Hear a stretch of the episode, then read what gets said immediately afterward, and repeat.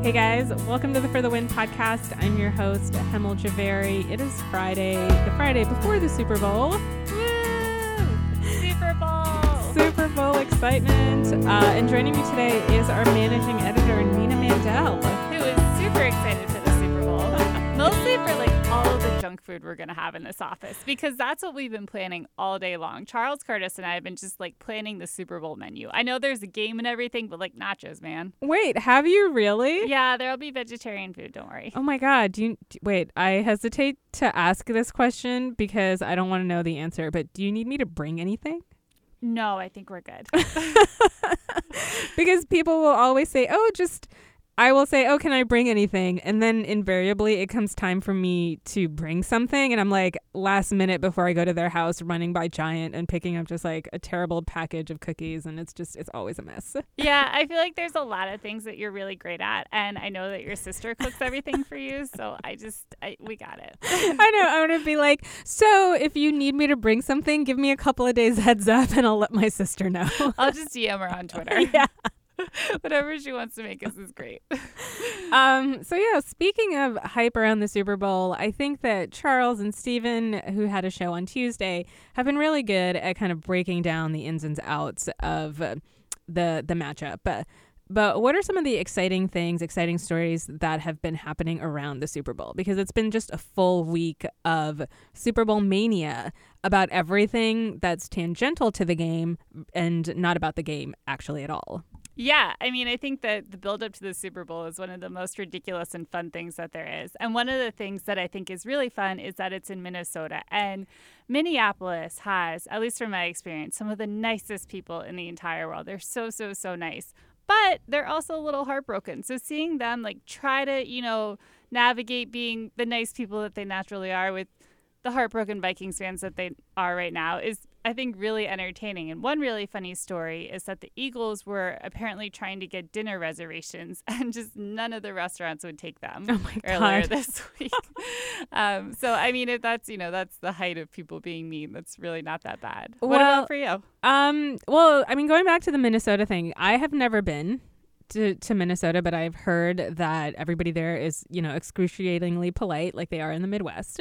Um, but I actually had a chance to chat with Minnesota Wild forward Zach Parise the other day, and he was doing interviews on Radio Row. And he very much, and this is like you said, just one of the nicest people out there. Like, not even just nice for a hockey player or a professional athlete, but just like a nice human being. And even he was like, oh man, like it, you could tell from his voice that he was trying to be very, you know, uh, polite and positive, but it still really stung for them. So, yeah, I totally understand that. And Stefon Diggs is out there doing all these interviews on Radio Row, which, if anybody doesn't know what that is, it's kind of the media madness for the week before the Super Bowl. And he's doing all these interviews, and I can't imagine just having to relive over and Oh, over and over again the brilliant catch that actually, you know, didn't get them to the Super Bowl. Oh, that's Oh. brutal. I do feel bad for them. I'm sorry, Vikings fans. You guys missed out on like a great opportunity, but kudos to them for, you know, hanging tough and just kind of embracing it for what it is. Uh, Um, and I would say that they actually have every right to kind of uh, push back against Eagles fans for what it's worth. I would do the same. Um, so I have been in kind of a hockey bubble. I just got back from the NHL All Star game, which was awesome and a lot of fun. It was very short. It was only two days, but it was still long enough that I feel a little disconnected from all of the Super Bowl hype that's happening. But one story that did filter down to me in that bubble, um, that's, I think, probably the silliest story around this is the clip from Tom versus Time, the documentary short that's happening about Tom Brady, where there's a scene where his son, you know, kisses him on the lips, and it's causing, I would say, a lot of faux outrage. Yeah, I've noticed, and this is this isn't the only controversy to come from this um, Facebook series that they're doing, but I Mhm. feel like this is the most sort of like you guys have really lost everything that there is to talk about. Yes. Yeah, it's really, I mean, it's an absence of perspective. It's Super Bowl week and everybody's hunting for stories, and this is one of the stories.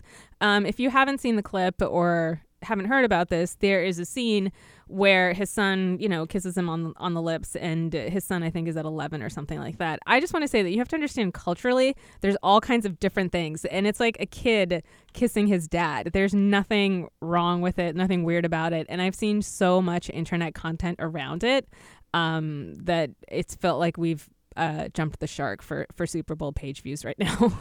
Definitely. And I do feel like one thing that should be brought up about Tom Brady's kids was the Boston radio host who got Oh, suspended yeah. from WEEI for insulting his, I think she's an eight year old, his pretty tiny daughter. And I just, I don't know how we get to the point in our lives where we think that like going after a kid, even if she might seem sort of annoying in a Facebook clip, which I saw the Facebook clip and she seemed like a pretty average behaving kid, um, it's pretty ridiculous. Just let me say that kids are never not annoying. I love kids and I have great nieces, but I feel like nine times out of ten, you're gonna get kids and they're gonna be annoying. Like that's just how little kids are.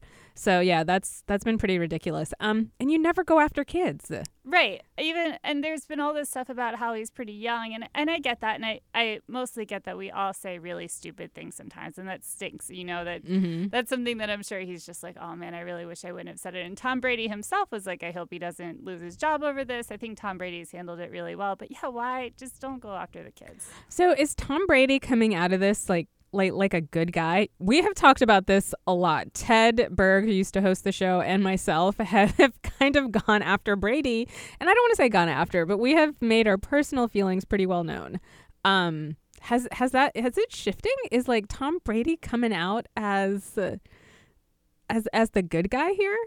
I think definitely in this case. I mean, I think, you know, I think there's a lot to be said about Tom Brady, but I don't think anyone's questioned that he's a great family guy, or at least Yeah. from the outside. You know, we never know uh, people's lives behind the curtains, but at least from the outside, he seems like, from all the stories and everything we see, like a great dad and a great family guy. And I think whenever you go after someone's family, it's something that everyone can kind of, Yes. you know, get around supporting you for that. Um, Yeah, I have no problem going after Tom Brady for anything that he does on the field or or whatever, but uh, he seems like a decent family dude. Definitely. Even if he refuses to give his kids ice cream. I mean, that's that's fine. they have avocado ice cream. that's so true. Avocado ice cream. Um Also, to be fair, my parents tried to have us not eat sugar for like the first part of our lives. No I mean, way. Well, and then they moved from they lived in Syracuse, and then they moved to the south, and like that was that was the end. yeah, I don't know. Hmm, my nieces get uh, whatever. They don't have soda. They're not allowed to have soda. That's the only thing. And she's six, and one of them is six, and the other one is four. Um, and soda is a no-no, but man, it's a free-for-all as far as candy and, and sweets are concerned. I mean, so whatever, they're gonna get arbitrary. it one day. I know arbitrary distinction, but who knows? Um, before we move on to our next topic, I want to take a minute and talk about our sponsor, Mattress Firm. Let's keep the ball rolling, shall we? Everyone knows how important stretching is before an event. So does Mattress Firm, except it's your dollar. Your budget stretches further when you're shopping at America's neighborhood mattress store. It's a true home run, and you'll have a ball. They're the head coaches when it comes to mattress expertise. But know this they are more than mattress experts. They have a game plan that helps you transform your mattress into a bed. From adjustable bases and sheets to headboards and bedroom decor, they'll have you literally and figuratively covered up like your favorite cornerback. Go to mattressfirm.com slash podcast to see what deals are happening. They even offer you a 120 night sleep trial to ensure perfection and a 120 night low price guarantee so you know you paid the perfect price. Talk about a one two punch, a knockout, if you will. Score big with a perfect bed. Head to mattressfirm.com slash podcast to get the play by play on how you can monumentally improve your sleep today, tonight, and tomorrow. What else is out there? So I think one of the things that is a little sadder, and I don't want to put a damper on Super Bowl, is there is a really powerful uh, op-ed in the New York Times today from the wife of Rob Kelly, who was a longtime NFL player, um, just talking about how her husband is just a ghost of himself. And one of the really powerful lines is about how, and I'm going to butcher it, so I'm not going to say, but it's every time we cheer these hard hits, you have to remember that that person could be getting one step closer to Alzheimer's or one step closer to all these other horrible diseases that football players um, have been getting as a result of repeated hits to the head. And for me, it just sort of reminded me that as we're cheering on the Super Bowl, that this sport can do better and that we need more research to make it safer and that every time we're cheering for someone, we have to remember that they're a person too, and they're not just there to entertain us. Yeah, and what happens on the field has far reaching and sometimes devastating consequences years and years down the line. Um, her piece in the New York Times is really is really terrifying. Um, it's it's she talks about this face group, Facebook group that she's in, which is a group of former NFL wives or current NFL wives, girlfriends who are dealing with the repercussions of this. And uh, she says one of the things that struck me is that it's so widespread because we only hear about a handful of cases, and she's saying like, no, this is way more widespread than we actually think. Um, and I think that this goes back to what we all feel about football. What's become really prevalent these days is that we can't watch this game in a vacuum, right? Like we have to be aware of the impact that it has on people's bodies, on their minds. And there's nothing wrong with sharing it and embracing it and getting into the spirit of it, but we would be doing the game a disservice if we didn't actually think about the consequences of, of what's happening. So that to me, I think, was really powerful and uh, you know, and this is another story. Gisele tried to uh, talk. Uh, I forget who who she talked to about Jay it. Feely. Jay Feely. She tried to be like, mm, maybe you can talk to my husband about retiring. I don't know how much. Ver- I don't know how true that report is. I don't know how sh- serious she was, but it's definitely a concern that people have. Yeah, definitely. Yeah. And I think for me too, it reminds me of that when we were talking about there's so many player protests or discussions around player protests that these people just aren't there to entertain us. You know, they're yeah. full people with, you know, thoughts and opinions and lives and families and health issues. And so when we're telling them to just keep it all on the football field, you know, I think we need to think about what we're asking them to do when we ask them just to be football players. Yeah, they're not just here for our entertainment. Right. Um, what else? Know, so there's happier stories, right? Um, so one of my this is an awkward transition. no, I mean it's true. It's I I told you like I don't like looking at this in a vacuum. I feel like it's irresponsible. So I'm glad you brought that up. Yeah, but on a happier note, yeah. there is one of my favorite viral videos that I saw today. Is this Philadelphia Eagles fan who had. Um, her wisdom teeth taken out. And I think anybody who's had their wisdom teeth taken out knows, or surgery, you know, you come out and you're a little loopy and you say like really weird stuff. I like lectured my surgeons about Toradol when I when veneers. um, so she comes out and she thinks that she missed the Super Bowl, and so she's crying to her mom that she missed it. And then her mom says, "No, you didn't miss it. It's on Sunday." And she says, "Well, can I go?" and they just go no. back and forth. And finally, she, you know, she's just crying about how much she loves the Eagles. And she goes, Well, they're my sisters. And her mom, who just thinks this is hilarious, goes, "Well, they're men." She just says, they're my brothers. and it is, if you guys haven't seen it, it's on For the Win. It's all over the internet. It is one of the greatest videos that I've seen in the lead up to the Super Bowl. That's a true fan. Yeah. That's a true fan. She's just coming out of her her days, her drug induced days, and is like, but wait, did I miss the Super Bowl? and just the crying, and then she's worried that her tears are going to drown her mom. That's so funny. So good. Um, what are you most looking forward to in this matchup? You know, I think it's going to be a great game. Um, and I think that's something that we hope for every year, but I think that's especially true this year. I think the Eagles are a really interesting team. I think it's fun to watch Nick Foles, who, you know, was the mm-hmm. Eagles' backup quarterback who wasn't supposed to be there and who's kind of just bounced around in the league a lot, get to be the Super Bowl quarterback. Like, that's that's awesome. And I think, you know, watching Tom Brady and Bill Belichick, we're watching probably the twilight. Um, I'm not saying like it's going to be over soon, but it's going to be over sooner rather than later. You know, the greatest, one of the greatest coaching quarterback combos of all time. So I think it'll be a lot of fun. What are you looking forward to? Um, the halftime show. No. Yeah. uh, like I said, I mean, I'm a I'm a hockey person, so it's not that I'm not invested in this game, but for me, I definitely enjoy everything that's peripheral to the Super Bowl. To me, it's the spectacle that I find more entertaining. Um, not that the game isn't good, but I think last year was probably the best Super Bowl game that we're ever going to get. And I, so it's it's hard unless you're a Falcons fan. unless you're a Falcons fan. Um, so it's kind of hard to to place it on that level. But I'm, you know, I've I think that the Justin Timberlake halftime show is definitely going to be a spectacle in itself, uh, good or bad. Um, do you think he's going to have Janet come back? Oh, that's a good question.